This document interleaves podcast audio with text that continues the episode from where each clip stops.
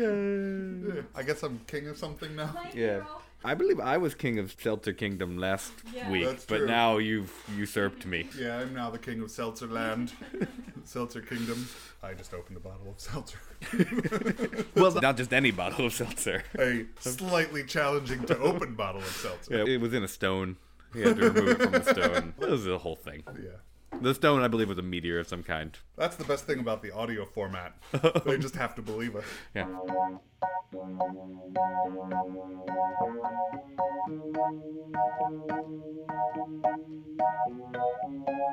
So this list says mini games, systems, Oh yeah, I remember now. completionism, ludonarrative dissonance. How many buttons? Robot game, community, jumping this little guy around. That's the list that I found in my old wet notebook. Okay. Also, hi, I'm Bryce. Oh, are we are we recording still? Well, again, Okay, I didn't realize the button had been pressed. I did it secretly because I figured we were going to accidentally start a podcast. Uh, hi, I'm Will. And this is Side Quests. It sure is. And today is Tuesday. We It figured is. out earlier. It is Tuesday, the twenty third Yeah. And this is the 10th episode of Side Quests. Wow, We, we are officially required two digits. that's that's a lot of digits. Yeah. For some reason, I decided that I was going to be very ambitious and put three digits of significance. So we're only one digit away from the maximum number of digits we could handle with our infrastructure. That's true. And so we can we can only do 989 more. Right. Yeah. And then we have to stop. Sorry, folks. Yeah. So just enjoy it while it lasts. Yeah, we're mostly just talking it up, creating an artificial scarcity, so everyone clamors to collect all the side quests That's true. while they're still around. Right. And we were just trying to figure out what we should talk about. Yeah. Well, first we want to talk about any any news, anything in the in the world that has happened, but from I don't know the actual news. Uh, I don't want to talk a, about bunch, the, that's a bunch of crap. yeah, I don't want to talk about the actual news.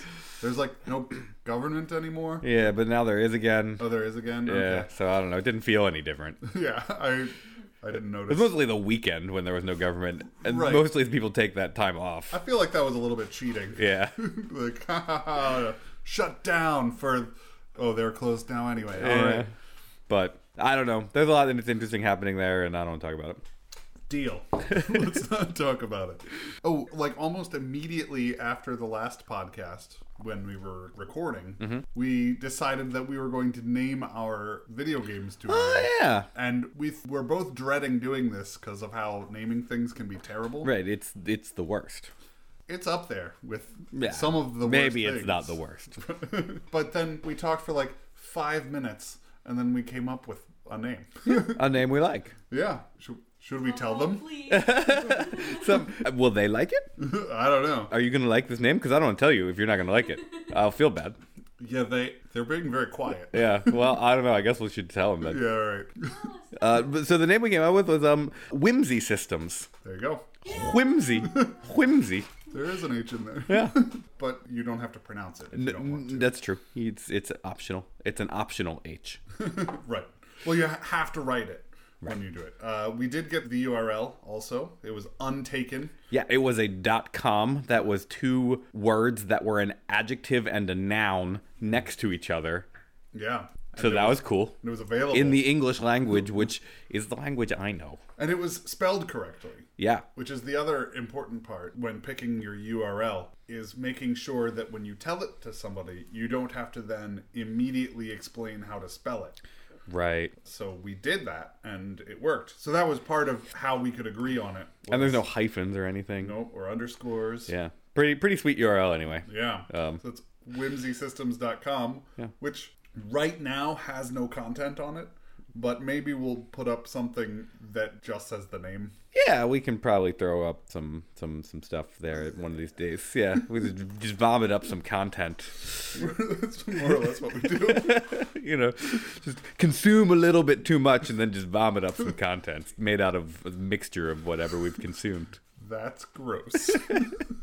It's the creative process. oh, that's true. And maybe we'll put the podcast on there. I don't know how you do that. Yeah, there's a lot of questions about how you associate content with identification and branding And mm-hmm. when you don't have a video game that you've released with your video game studio, what does it even mean to put on a website? But who knows? Yeah. We're, we're going to experiment and we'll know and we'll get back to you about what that means.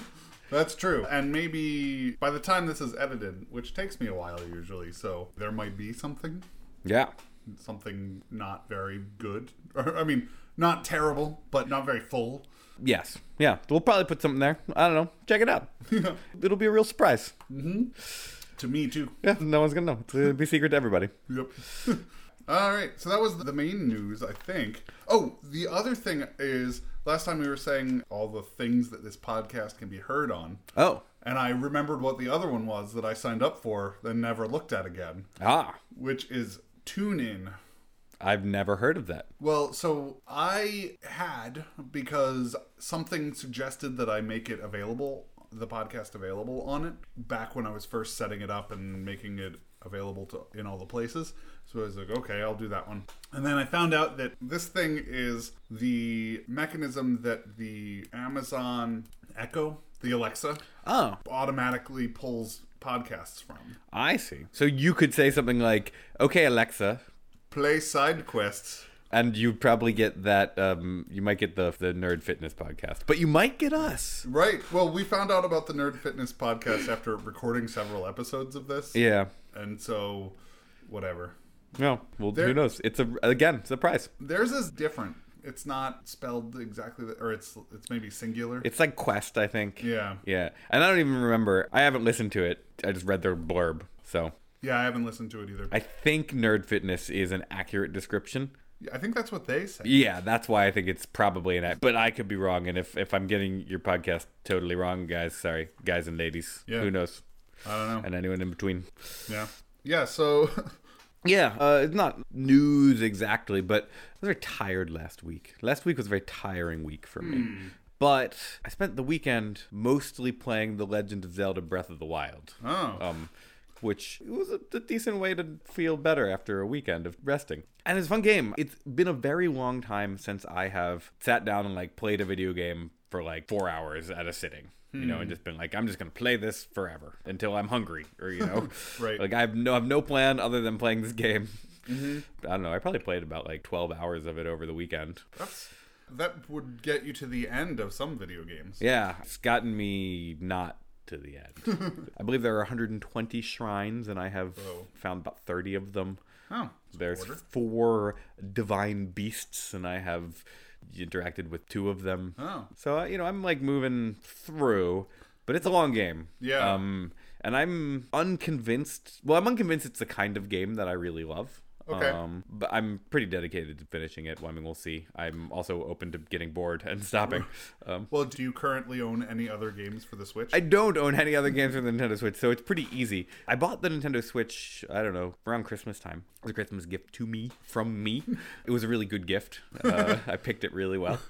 Were you very excited when you opened it? I you found was. out what it was. Yeah, it was. It was. It was awesome. But one of the reasons I bought the Nintendo Switch, well, I bought it for a bunch of different reasons. Mostly, there's like a lot of enthusiasm about it, and I don't know. If you think about making video games, one of the things that I have felt over the years of working on on games and talking with you about making games is that I don't play enough of them. Um, and and so it's it's a weird aspiration to be like I'm gonna make games, but I'm not like that in tune with what games are at the moment. Right. And that kind of matters and kind of doesn't because I am pretty in tune with video games as a concept. Um, but I got the Switch because I wanted to kind of be connected. You know, there's a way that you're like connected to video game culture when you have a console, and there's like things that are happening that are current. And I wanted that like feeling of connection, but I also, the kind of inadvertent side effect and I guess I was kind of conscious of this, but I became more conscious of it as I started playing it. The thing that's really awesome about playing a video game console is that, uh, as opposed to playing on your computer, is that you can't do work on your Nintendo Switch. Yeah, or you shouldn't if you. It would be weird. Um, I don't know what you're trying to do, what your job is. yeah, you might. I don't know. They might let you send emails on it. Yeah, I've it's never- possible. I wouldn't try. Yeah, I wouldn't try very hard anyway. Um, right, and you wouldn't want to ruin the magic of the, the thing. But so, you know, I mostly play video games on my computer, and also there's a lot of my work that involves my computer. Um, And it's the same computer. And I have this trouble doing this with the same transition just when it comes to doing work versus being in leisure time when I'm working from home on Right. something. Like, how do you decide that you're not going to do the work thing on this tool thing you have? You know, in that case, it would be when working from home. How do you decide you're not at work versus you're are at work? Right. And if you have a tool that can do both things, you can be like, oh yeah, I'm gonna play this video game, but then oh, when I woke my computer up, there was Twitter or something, Right. Netflix, YouTube, something. Oh right, I was in the middle of that article, and so you end up getting a little distracted. Yeah, and the, the number of times I have sat down in my life and been like, I'm going to play video games. Opened up my computer, checked my email because that's the first thing you do when you open your computer. And then hours pass, and some of them have to do with email, which might be work related, but you might just also end up reading the internet randomly. Mm-hmm. And then you're like, oh, that was my video game time I was planning on doing. Right. And I think I had less fun than I would have had. um, so it's like really cool to pick up the Switch and be like, I am in video game mode. Mm-hmm. I'm not going to do anything else. This is all I'm doing. And it makes it way more engrossing. See, I mostly have been a console player my whole life, and then recently started playing on my computer. First of all, because it's not until relatively recently that Mac games are very common. Right. For a long time, there just weren't. Right. You had Blizzard and Bungie Yeah, and then Bungie. and LucasArts. Oh, so it's funny because I didn't have a Mac for Yeah, yeah. a lot of that time. I had like a laptop, and it wasn't that good, and I, I don't know. And then I had a Mac desktop, which I got mostly so I could produce video. Right. And so it just didn't have that many games. Eh, Sometimes, but I also had a PlayStation, so I would just play on that. And then for a while, I had a Mac and an Xbox 360, and I would play games on one and not really play very many games on my computer. And then eventually, I don't know, and relatively recently, games have been more available, and Steam is a easier way to get games. You know, before I would just go buy discs for whatever game it was, or cartridges, although I haven't owned a cartridge system since Yeah, although the Switch is kind of funny because it has these little SD cards, but they're like special Nintendo SD cards, and they kind of feel like I'm putting a cartridge in a system, which is kind of fun. That's fun. They're not actually SD cards. No, and I don't know what they are inside. I assume they are SD cards inside. Well, they, probably don't want you to accidentally stick it in your camera and format it. right, or alternately stick an arbitrary SD card into your Switch. and Um, easily pirate games that way. Yeah, or you know, make game. They probably want to prevent people from making homebrew games. You know, I don't know, but Yeah, some running, sort running DRM. arbitrary code. Yeah, What does DRM st- actually stand for? digital rights management. That's right. For some reason, you just never need to know all of that. Yeah, but there's It's- a reason why. But I really like it as an expansion because I just feel like I just don't want anyone managing my rights. well, I mean, there's a certain amount of protecting your rights that I really like when that happens. yeah, it's managing just doesn't sound. no, it it doesn't sound protecting. It sounds more like It's something else. influencing somehow. yeah. Ugh. Because we talked a bit about DRM last time and how Nintendo had put some DRM when Nintendo was making the NES. Oh right, yeah. They were better at DRM than their competitors, and so they could have actually a tighter control over the system. Right. You couldn't just make a Nintendo game. Uh, Although eventually people did, but well, there were those games that you had to take a Nintendo cartridge Oh. and stick in the top of. So you actually had to put I remember an that. actual NES cartridge in it so that you could use the DRM loop, you know, Right. hoodwinking from that. So the other game would activate whatever it needed to activate for the Mm-hmm. Right. DRM. like the NES bootloader or whatever. Yeah, whatever it needed on it. The other thing that was true about some of the cartridge games, especially the old ones, was that they, I mean, there aren't really new ones. Right.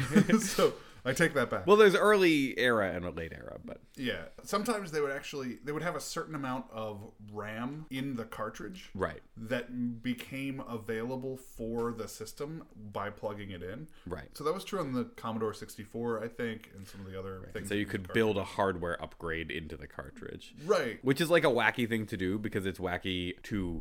A way to think about that where it's like I'm buying extra RAM with every game that I'm not using most of the time.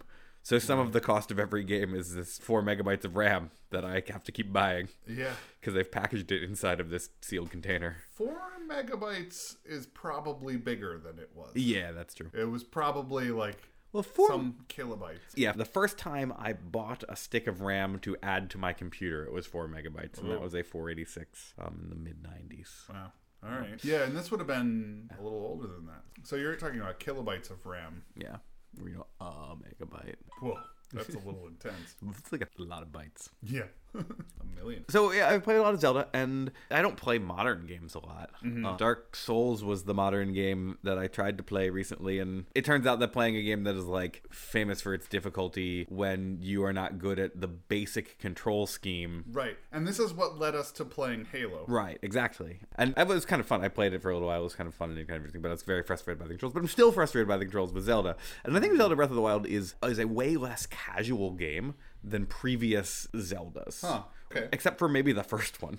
The first one was a pretty like hardcore, you know, you're just here and you can die pretty fast. Yeah, well, the first one is really crazy because of it really not telling you anything about it. Right. But like Link's Awakening does a fair amount of hand holding, like getting you started. It has Right. like a fair amount of tutorial stuff. That is also the best Zelda game. Um, Link to the Past is also um and the, I think of those two as being very, very similar. I think that Link's Awakening was maybe shortly after A Link to the Past.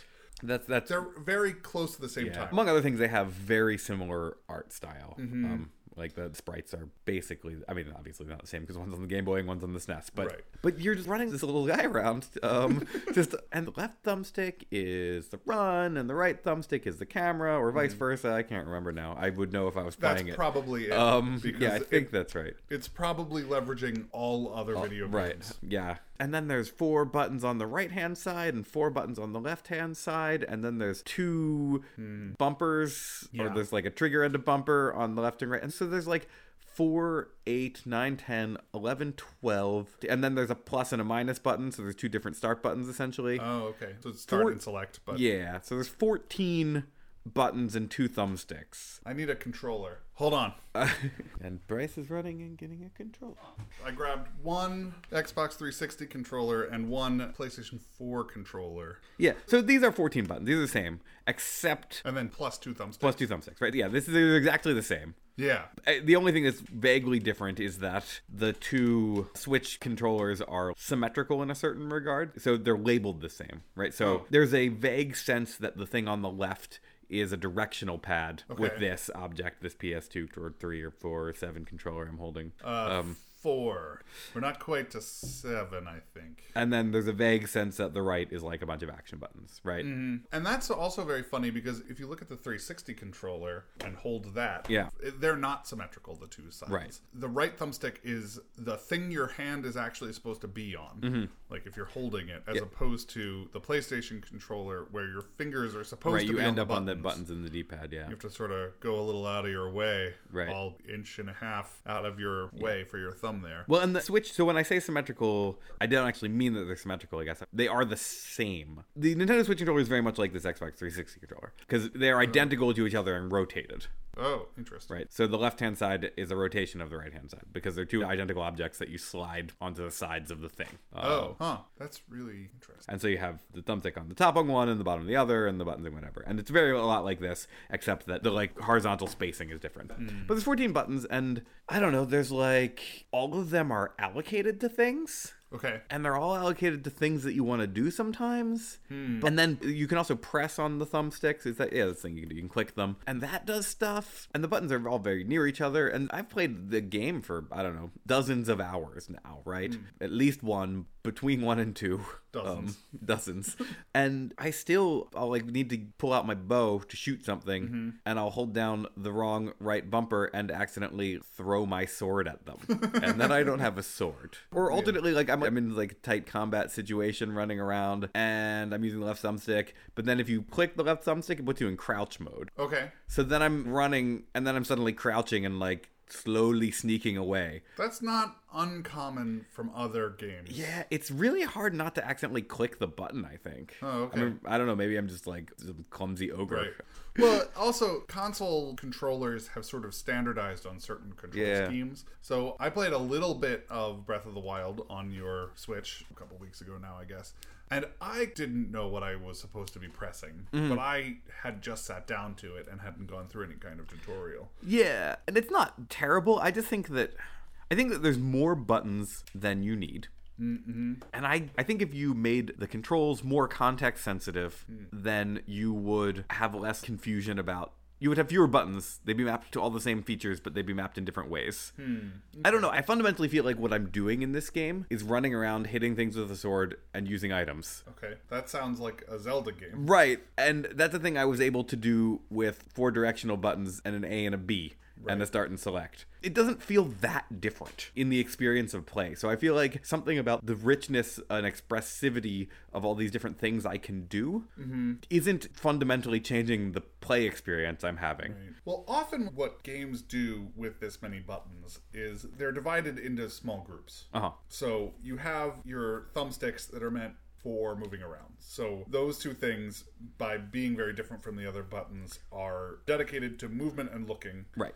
And then the trigger buttons and the two bumpers will be for cycling through something. But sometimes one of them is grenade and one of them is Right. lipping something. I don't know what. There's like some other item that you can use. And then and this is where it starts getting a little bit wacky where they're less sort of grouped for different things. But like often the D-pad buttons will all be variants of the same function. And the buttons for the right thumb will be similarly variants of the same button. So, you know, like choosing different things from the same hot menu or Right. whatever. So like Fallout, I think the the arrow keys on the D-pad are um they're like picking things from your Yeah, and that's the way it is in Zelda. Like one is Okay. picking your weapon, and one's picking your rune, and one's maybe picking your bow, and the other's calling your horse. Oh. Huh. Um, Shadow of the Colossus had a horse calling button that was I think triangle. Yeah, uh, and Link whistles, and then it says, "Well, if you're me, it mostly says Spotty couldn't hear you because I named my horse Spotty, and I left my horse somewhere, and I don't remember where." so you can just lose your horse. yeah, yeah, my horse is just standing somewhere waiting for me. Huh. I guess it was Ocarina of Time was the first one where you have a horse. Yeah, They're I don't know. They're not integral to the Zelda experience, but I guess if you have this big world, horses There's stuff nice. that's fun about the horse, and the game does some combat stuff really fun. It's really fun to hop on a horse and use like a spear, and then ride things down and stab them. Um, you're like kind of unstoppable in a way that feels really cool. that Um, sounds desirable. yeah, yeah, you just like stab them on the way past, and then by the time the other monsters have noticed you and they're like turned around, you're far away. You know, it's like it's like if you were fighting on a horse. That's good that it's like being on a horse. Um, But then there's you're on a like there's and that's really cool. But there's all these systems and the combat system is like really deep. There's a lot of different things you can do. There's parries and there's like counter attacks and there's dodges and there's back jumps. Hmm. And they all like if you're holding down one of the left buttons you go into you know trigger target mode. So you're like target locked on an enemy and then you strafe instead of you run. You know it's like pretty normal stuff. Okay. but I guess the thing that's really weird, and I don't necessarily have anything grand to say about this, but I'm going to kind of leave it at this, is that there's this obviously incredibly rich combat system, mm-hmm. which I have never needed to win a fight, okay. Which has barely been taught to me. There's been a couple of tutorial fights where you are required to perform the skill in an extremely easy way. Okay. And then you win the fight immediately, and hmm. you're like, "Now I taught you the skill." Okay. and these happen very early on. Mm-hmm. And then that's kind of it with the tutorials where it's just like a training fight and then they've told you and then it goes in a menu where it's like hold hmm. these buttons to do this. But then You just mash A. yeah, but then I've never run into any fight that was like I'm sure if I devoted time and effort maybe it would be more fun or more satisfying. But at the moment devoting that effort just feels really clumsy and annoying. Where every time I like try to do anything fancy, I just die or get hit. And then every time I just like run around to the back of the enemy and hit them with my sword and run away again, I succeed. Um Sounds like you should just do that. yeah, which is weird because there's this cool system that they made. Yeah, it's the first order optimal strategy problem, Right. which is the first order optimal strategy, which maybe is the last time I'll say that right, is the idea that it's the easy thing to do that works and works fairly effectively so you don't have to explore any of the other depth in the system. It's usually for combat, but it could be for something else. And often it is not strictly the best strategy Right. But it will get you through most of what you need to do. And where it runs into a problem is when the first order optimal strategy fails too late Right. in the experience that you are not trained up in the rest of the depth of the system. And so you don't know the other strategies for getting around problems. So if the first order optimal strategy was shooting things with the bow, and you could just shoot everything with a bow for 40 hours of gameplay, and then you get to the end boss and you can't hit them with the bow, but you never bothered using your sword, then you have failed your players by making the best thing to do not be the right thing to do or you know you should make it varied so you can't use it earlier and so that they have to explore the rest of the system Yeah. But the other way that this can fail, the other crucial way this can fail, is if you just accidentally make your first order op- optimal strategy less fun than other strategies. Oh, yeah. And then you can have accidentally encouraged your players to not do the interesting thing. And I feel vaguely like this with Zelda. But it's also weird because Zelda's never been a combat focused game. Like, combat happens, but. it's never been a game where there's much variety in the combat Right. it's more or less can i hit it with my sword Yeah. yes mostly and then occasionally no you have to use this other item first or i have to hit them from this particular Yeah, well, they're like the boss fights are these like puzzle combat systems, mm-hmm. right? Where it's like you have to sequence killing little bits of them, or you have to I don't know, ram them with uh, your boots right? Or you have to drop bombs to knock off a thing, and then shoot an arrow where the thing was knocked off. Right I don't know if that's actually in the game, but it I- sounds like a Zelda I'm sure. Zelda boss. Yeah, I'm sure it was a thing in one of Um, the games, at least. Yeah, there's definitely ones that you have to hit with bombs. Yeah. And then they fall down and you can run up and hit. Often, you have to figure out the right thing to do, and then to actually damage it, you hit it with your sword. Right. But I guess it just feels weird to have this this like seemingly pretty deep combat system in this game and just to I don't know, it just feels weird. and every once in a while I feel like I'm required to use it, but I can always brute force through that by eating a lot of food. um, Okay. Which is healing potions. Okay. And food Okay. is really easy to get Okay. because you just pick stuff up off the ground and then cook it, Oh. more or less. That sounds good. Sometimes you shoot animals and then pick up meat, but there's just food everywhere. So it's like really easy to have infinite healing potions. Okay. The whole world is made of food. yeah. And there's also like a pretty deep crafting system where you can Hmm. make these like elixirs that give you all these bonuses. Okay. And again, I basically cook all the food I have, and then some of those foods incidentally give me like bonuses. Oh, And so I've, I've literally never made an elixir, okay. which is one of the two kinds of things you can craft. Okay. And it hasn't seemed useful to do so. I've been playing through Crashlands, which is very fun, and I recently discovered elixirs in that game, which you also craft. I mean, you, you can't have anything that you can use in that game essentially without crafting it. Right. There's a small number of plants that give you health or whatever that if you consume them like they're potions, but you can make potions, and then there's elixirs. And I recently learned that these are different categories of things. That's ridiculous. Well, I understand that there are different categories of things. And elixirs are like 20 minute boosts oh. to your stats. And the idea is you can sort of make them, but you can't put them into your hotbar. Oh, okay. This is one of the few problems I have with this game is that I didn't realize that, so I just never like used them. And then you're supposed to be able to take a whole bunch of them and then go into a boss fight Right. and then be better Yeah. at things, you know. And the elixirs all last 20 minutes, and I just forgot to bother looking into them. It's like I can make these things. Great. I don't care because it's a bunch of effort to put into that. But other than that, it's fun. The game is fun, so it doesn't negatively impact me. I just never bothered going and Yeah. exploring that thing. Right, and maybe that's like, and this is, you know, part of the genre, you know, the like open world genre or whatever. The thing that I find persistently weird about Breath of the Wild is how many intricate, detailed systems are in place that I don't use or care about. Hmm. And the way that people talk about the game, they talk about these systems a lot. Like, it's so cool that there's all these complex physics systems and all the ways these things interact. And I like, from a design perspective and hmm. from a like appreciation for what seems to be a well designed and well programmed set of interlocking systems, like, I see these things, I think it's cool. If you start a fire, there's an updraft. And you can hmm. use that updraft to like propel yourself upward with your paraglider. Okay. And that's neat. That's um, having wind be created by heat is neat. Mm-hmm. Um, I've not done it. That was one of the early design principles that they put into the game. I saw Yeah. a talk by the folks who made it, Mm-hmm. some subset of Nintendo. I saw a talk and they started with that and they were using original Zelda art assets in a very early demo where they were like, oh, here is a tree. And you can cut it down and it floats, but then that means you can make a bridge, and that's great. So you can stand on it and it can float and whatever. Right.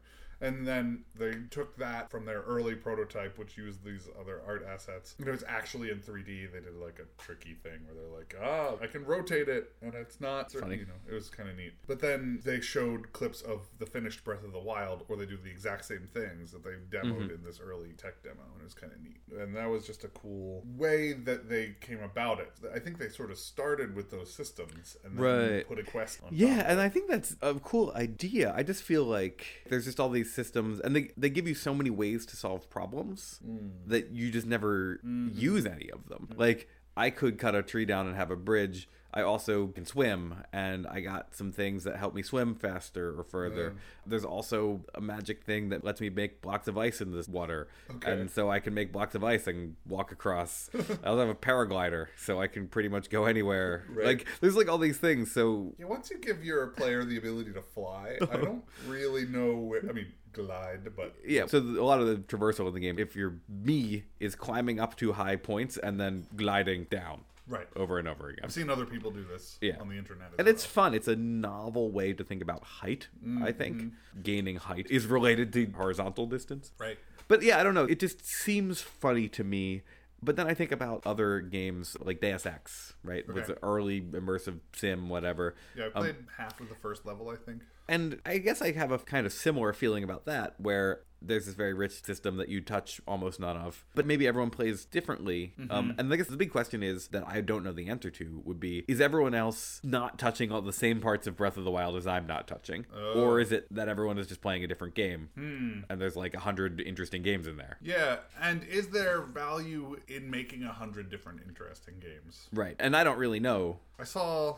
So the the game Downwell Mm-hmm. is by a Japanese guy. Yep. just one person. And I saw his GDC talk, which was really interesting. And he talks about how he made it so that people would play it the way he wanted to play it. Right. And Mark Brown talks about it, and I'm sure he's referencing the actual GDC talk. But the idea that he wanted to. It's sort of the opposite of that. Rather than giving everyone all these different ways to play, although he does that with in some respects, Right. Yeah. There's a small number of options. but he makes it so that he gives incentives to people who want to play the way that he likes to play Right. or he thinks that you should play. I don't know if he likes to play. It's also very funny because in the GDC talk, he plays it for a second, and he's like, "This game's hard."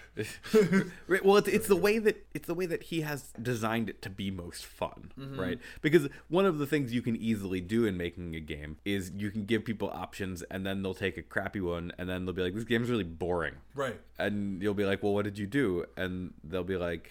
I don't know. I was talking to someone about code names. Okay. Um, and code names is this board game. It's a word game where there's a bunch of words on the table, and you have to cause your teammates to guess the right words And not the wrong words. and not the wrong words. And someone was saying about how the game was really boring and really easy. Um, and then it turned out that their play group had just decided to play it really safe and like only say one word at a time or whatever. Oh, so it'd be like cat for one. right. And every time. and it would always work, and the game would be pretty boring. Right. So the way it's interesting is that they give you these very tight restrictions on what you're allowed to say to convey information to your team. So you can only say one word and a number of words that it applies to. And so it's very challenging to try to get people to guess more than one word sometimes. And you want to ideally get as many as possible. So Right. Like if I wanted you to guess Florida ring and lock, I could say key. Whoa. Um, but uh, ring? key ring. Oh man.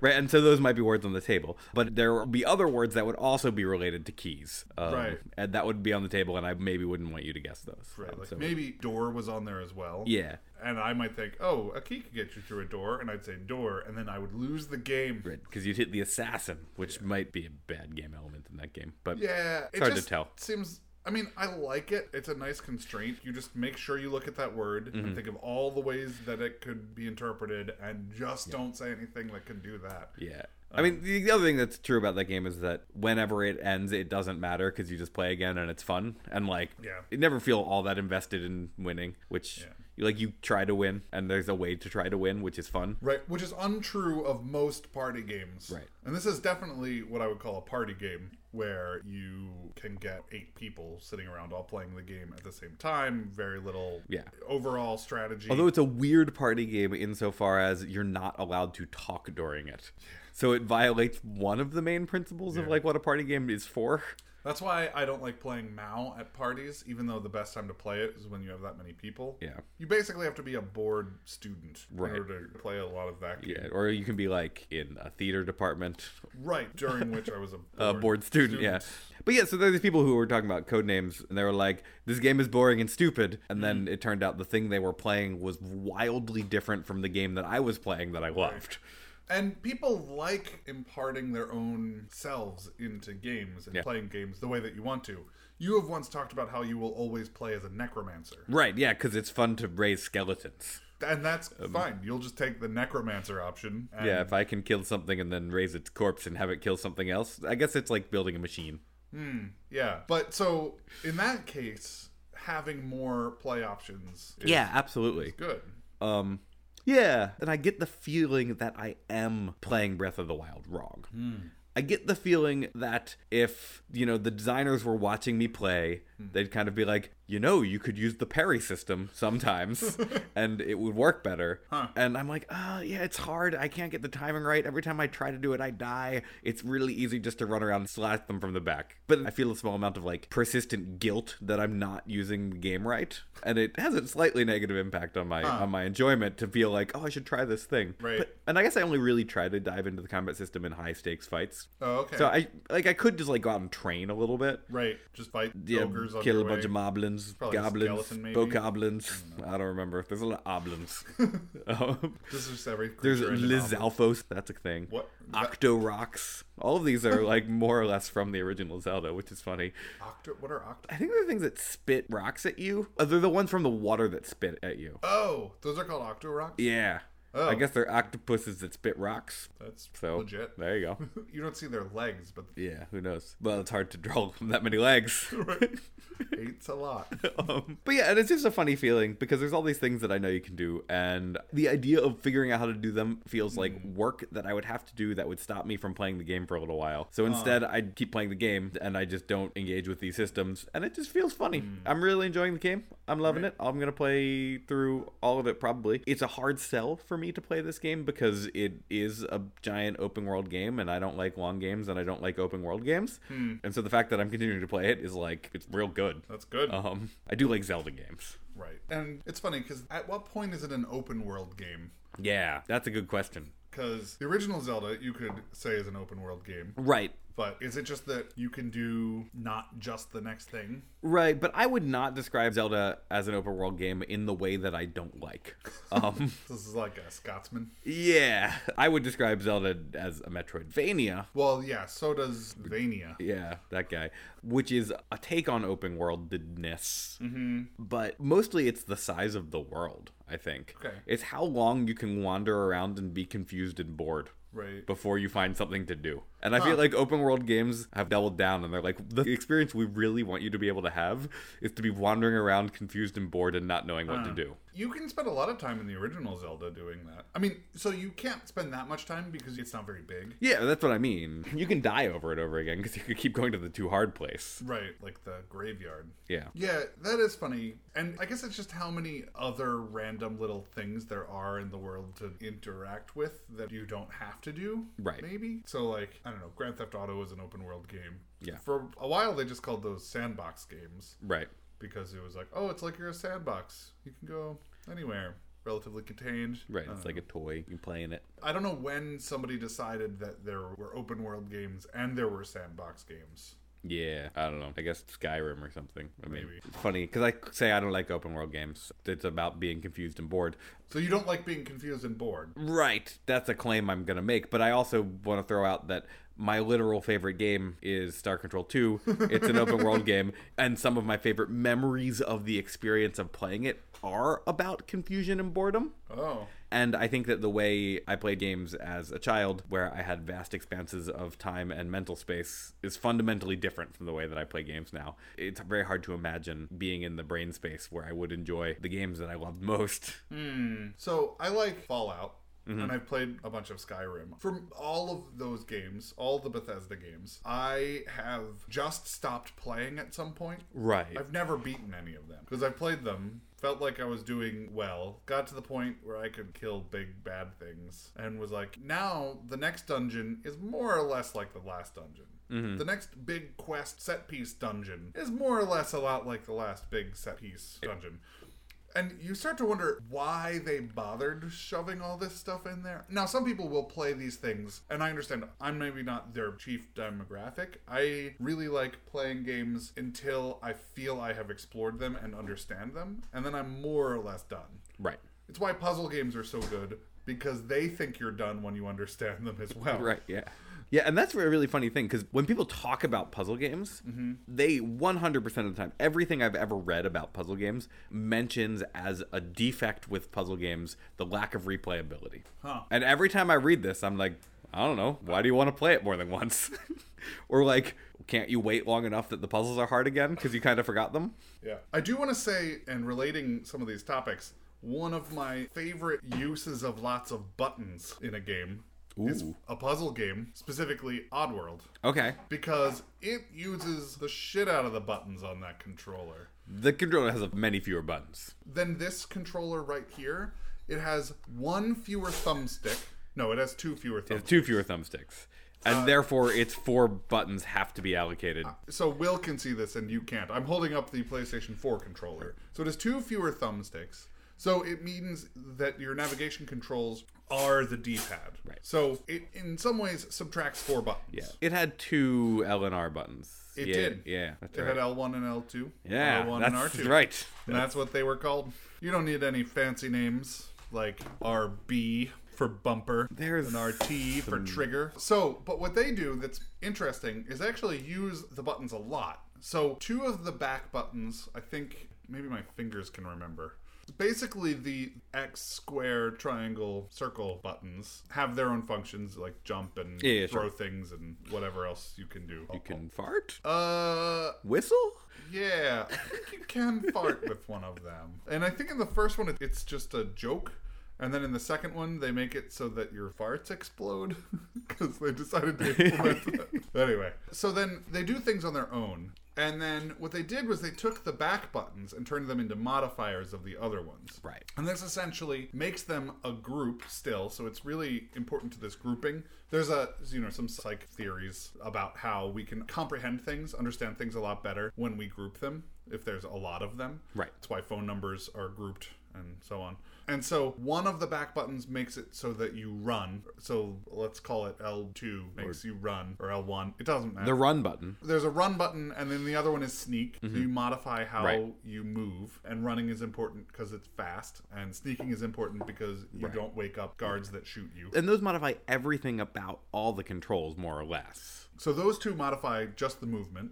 And then the other ones, let's call it R1 and R2, modify the triangle, square, X, mm-hmm. and circle button. And they are how you speak. You have eight commands. And they changed them between the two games a little bit. And actually, they improved them in the second one, the speech options, because they gave you a Alia mm-hmm. option, which lets you talk to more than one person at a time which is good. There are these interactions that you have with your fellow Mudokons so that you can talk to them and get them to follow you and lead them to safety. And so it's really interesting because they found ways to put more buttons onto the controller Right. than almost any other game used at that point. Right, but what they really did was make it so that you controlled the context.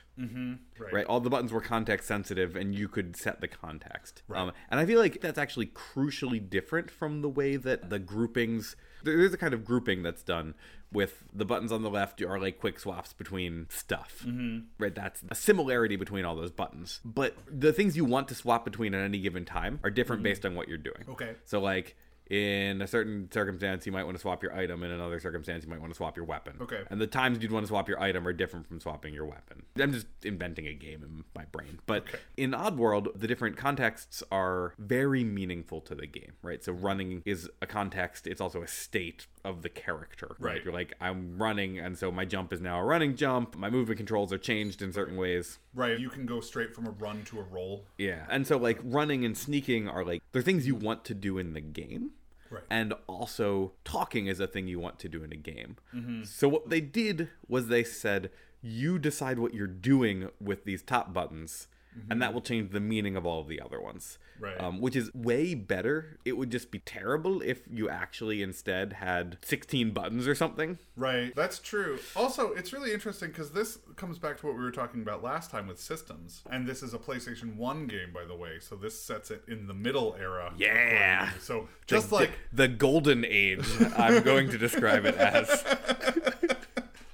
So, just like how Crawl confuses this whole crazy thing by being in the ancient era, the old era, and having mini games, this is a game with actual systems in the middle era, golden age, where you are in the same play space. You can be in your dialogue mini game, which mm-hmm. we also talked about when we talked about Oxenfree. Right. And so it lets you be in the same world space, even often in the same world space where there are things that will be shooting at you and you have to avoid them. So you have to balance the talking system with the avoiding getting shot system. Right. Which is really important. And you can even do things like talk to Mudokons, your fellow people, and ask them to pull levers for you Right. which is awesome. That's like one of the best parts of that game. So you're using your dialogue mechanism in order to get the moving around the world doing things mechanism to work. They are systems that are imposed over Right.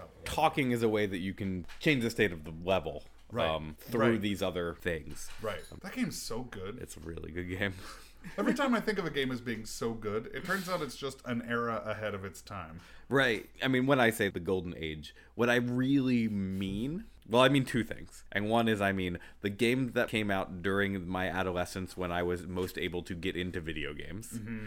And, you know, so I think of the very best games I played during that era as being representative of the era. And then I'm like, man, that's when all the really good games came out. and a lot of crap also came out during Right. that era. And there's also a lot of really good Right. games coming out now. Yeah, and there's a lot of games that came out between now and then that I missed, and but what I there's a meaningful thing that I mean, which is that it's a time with a lot of genre experimentation, mm-hmm. and like in general, a game development world that consists of a relatively large number of relatively small studios with like less on the line for every game, right? So like budgets get bigger, games get riskier, Right. and now of course there's like the indie golden age. This is another golden age of video games because there's like a thousand really amazing games that come out every second. Yeah, I think that's true. Um, Oh man, there's like 5,000 games. that yeah, it was out. bad. So like, obviously this isn't Right. completely special, but and I think actually this relates to mini games and systems. Idea was that genres are comprised of these systems, Mm-hmm. and there was a lot of experimentation of I don't know, why don't we like try to do these set of things and see what happens, right? So like Star Control Two is a great example of a Mm-hmm. genre breaking game because it's a role playing game and it's an action starship fighting game and it, I don't It's know. a resource gathering game. Yeah, right. There's like four different things, and every one of them could have been a game. Right.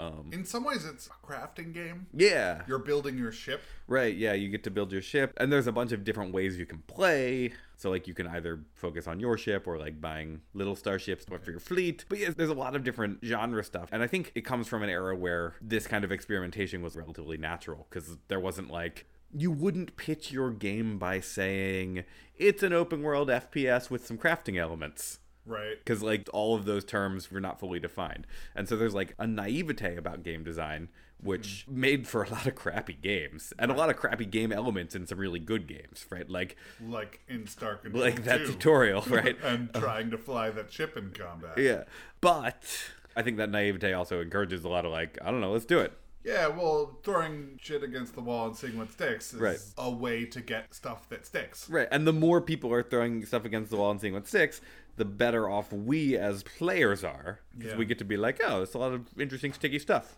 some of that stuff's pretty sticky Right.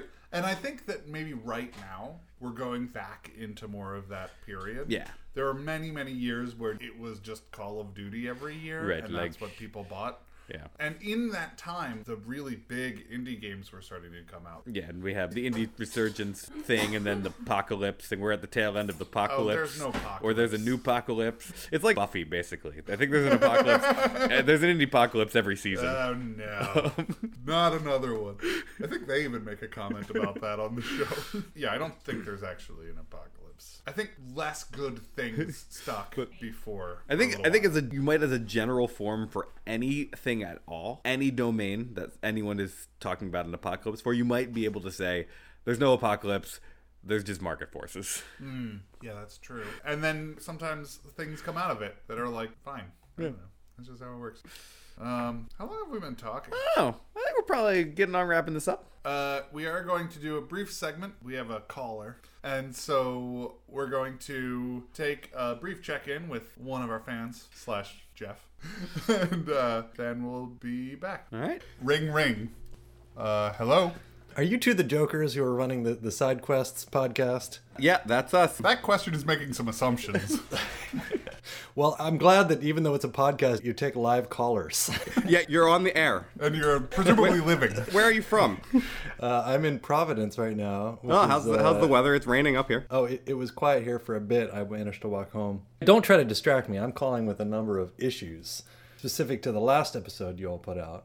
Mm-hmm. You remember that, right? Yeah, I edited it very recently. we were there. and we uh, recorded it not too much less recently. We talked mostly about well, a lot of things really. Yeah, that's issue one. Is your focus on the topic. I don't know if this is calling in and support because it's pretty interesting stuff, or calling in to complain because you mostly talked about DIY microscopes and uh, designing 3D printable objects and a lot of other things that don't seem to be particularly close to the subject at heart. Although I have to admit they are all subjects that are dear to me. So I mean, I, I would make a claim that, in fact, video game design is experience design, um, and educational practices is also go. experience design.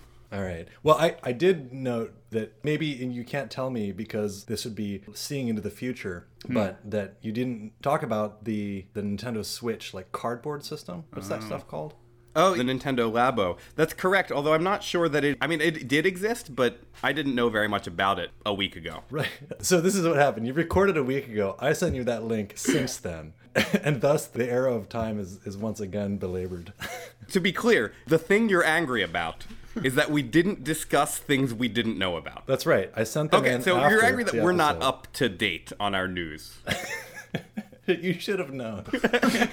I shouldn't have had to tell you. Okay, that's fair. We do present ourselves as extreme experts in uh, really all things. Well, no, okay, okay. Admittedly, you, you focus on uh, video gamery of the past. The reason I thought it was particularly topical, and I, I sent that in. So maybe I just sent in a post-show advisory, is what happened. But is that there was such a, a link between the Nintendo Switch stuff and that sort of ability to make your own uh, affordances or housings or controller shapes, and the subject you talked about on, on that, which is pretty cool. It's true. It's like we secretly knew that it was a good idea in the back of our brains without knowing that somebody else also thought it was a good idea. Right. It's you actually almost preempted Nintendo, except that actually they invented this, launched it, developed the products, and promoted it before either of us found out about it. So Right, uh, but I would say that that. Nintendo was just kind of piggybacking on both the maker movement with, you know, some Yeah, capital M's there, but also the kind of resurgence of interest in certain kinds of video game aesthetics and, you know, kind of messiness about video game style, which I think that we preempted Nintendo on. I also think anyone is allowed to take those things and do things with No, them. no, cardboard is now spoken for. Cardboard is. So that's where we disagree. That- We're shutting down all Public Labs cardboard kits because Nintendo now owns cardboard. You're going to call them Public Lab Bow. Um, okay, the other thing, I actually had a question, Okay. uh, like a quote unquote real question, which is listening to that and listening to like the DIY microscope conversation, which is actually a project in support of this very, you know, critical environmental problem and, and so forth. It occurred to me like, when do games result in work? in like accomplishments in the real world or work done towards a goal that is not merely enjoyment. And I bring bring it up because I think it's a totally loaded subject. I'm not by any means saying that we should harness gaming, that it should result in work or anything like that, but I'm interested in the topic. Yeah, I mean, so there's Jane McGonigal wrote that book that got a lot of traction Hmm. like five years ago or so. It was like everything is a game, how to harness the power of gaming, game, game. I think Yeah. was the name. There was a, a project that somebody was doing that was like a protein folding game. Yeah, Foldit. Oh yeah, Foldit. I mean, that's sort of out of a line of these. Um, there was like the crater on the moon identification game that NASA put out. Galaxy Zoo, like label these different types of galaxies. You know, there's all these. What is that called? Gamification. Yeah, I mean, Duolingo is both a gamified language learning tool, which is you know one of its. Uh, learning is one way that games impact the world, right? Learning is not a tangible outcome, but it produces tangible outcomes. But then also, I, I might be wrong, but I believe that Duolingo is also harnessing the power of amateur translators to occasionally do digitizing of text. Do you have a problem with the idea that games? I mean, like, I'm not straw manning here. I'm just saying, like, do you think that there's something sort of misguided? I don't about- think anyone said I'm not doing this and then didn't proceed to go do that thing. Uh, Do you think? Are you asking if there's something misguided about the idea of like? I mean, they call them like serious games. Is one of the phrases? Is that what you're? Yeah. No, no, I, I'm, I'm not saying do you stake your identities on non useful gaming. I'm just saying I think there are some challenges there. Do you think there's anything fundamentally misguided about like trying to turn games to some use hmm. as if to imply that they're not useful on their own or, or something? Or do you think they result in bad games? So traditionally, games that children have played, and this is even true of a non-human species, games simulate work in some way. So small predator animals will play games of hunting each other and tackling and stalking and Prey animals will build forts. Like the LAMP stack game. Uh, yeah, prey animals will build web servers.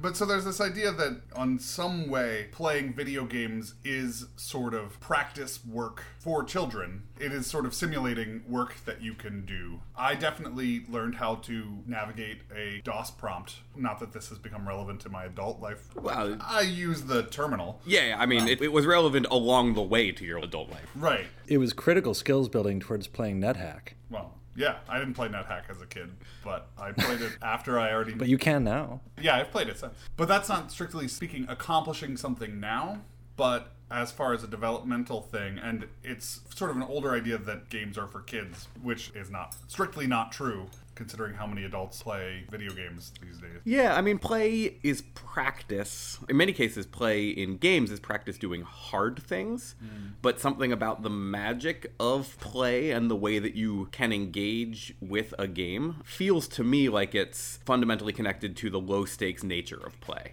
That when you add stakes to things, you have to approach them in a much more careful way and you can't have this you can't have the same kinds of really like enriching experiences that, that you can have when you're playing. But at the same time work is like a funny concept too. At, at the same time when i talk to kids and work with kids a lot you know i frequently say the offhand comment that making video games is like the most fun game of all. Um, Yeah, it's certainly more fun than playing most of them. and like you know we're talking about the microscope project there are like aspects of that project which are very playful. And for me they involved like mixing a bunch of things and trying a bunch of things together and seeing what happened and having it not work and trying again. And a lot of this stuff involved like clicking on a computer and pressing buttons and getting a different outcome and you know i'm solving a puzzle. And so i guess at a certain point when you ask the question there's two ways to ask the question. And one is about bringing game elements to things that are worky and the other is about bringing play elements to things that are serious. Mm. And so there's this way that we bring game elements to things that are worky or boring, that we gamify them. We like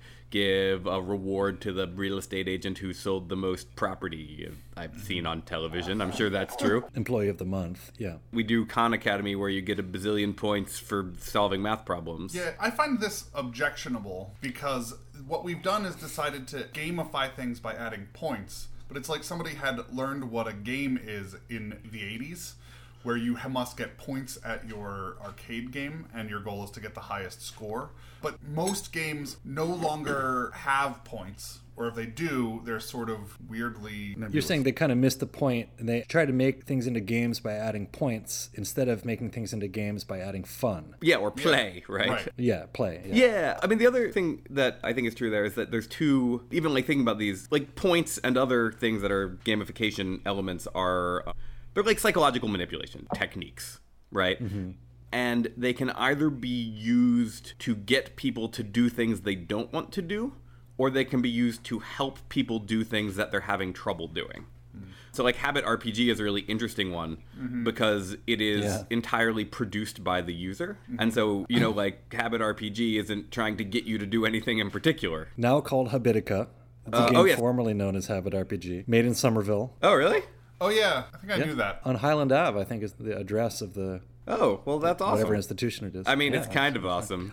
No, Habitica is great. Mostly, I spent a lot of time last year telling children to stop playing Habit RPG merely as an engine to make their points go up. Yet you can turn it into cookie clicker. Because it turns out that these psychological manipulation techniques that can get you to do a kind of stupid, repetitive behavior because they increase numbers work. They work so well that they work to the detriment of all other interaction. And the openness of Habit RPG allows you to, you know, accomplish no tasks and still gain points, which is fine for a grown-up productivity app.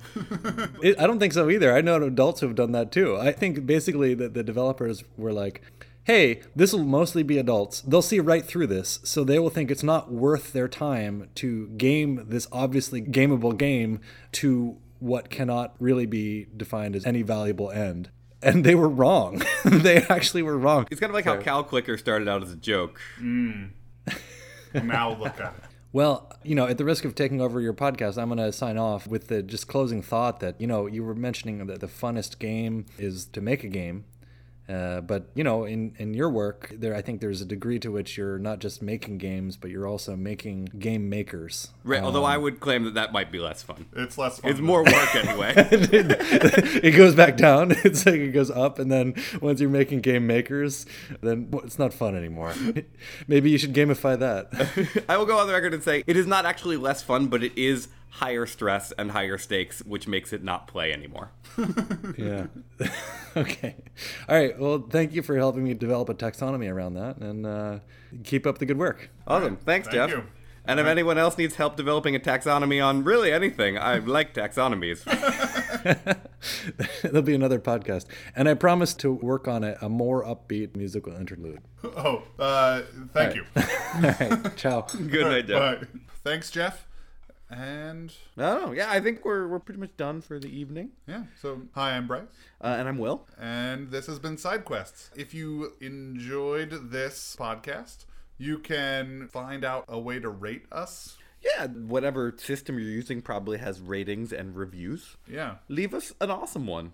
Yeah, that would be great. And if you have any questions or comments that you would like to ask us or things we overlooked horribly, you could let us know. Yeah, if you hate the podcast, shoot us an email. We'll talk about it. Don't leave us a crappy rating. That's just mean. That's true. You could make your own podcast. Yeah, why are you just shitting on stuff other people are doing on the internet instead of just making your own things? What's wrong with you? Yeah, it's some work. But anyway, if you want to get a hold of us, contact us, you can email us at contact at sidequestspodcast.com, which is multiple quests, one podcast. And you can see what thing we've decided to put on whimsysystems.com. Yeah, could be nothing, could be life changing. Hold up there. Probably somewhere in the middle. Probably somewhere in the middle. All right. Thanks for listening. Uh, good night. Good night or day. Or bye. Goodbye. Goodbye.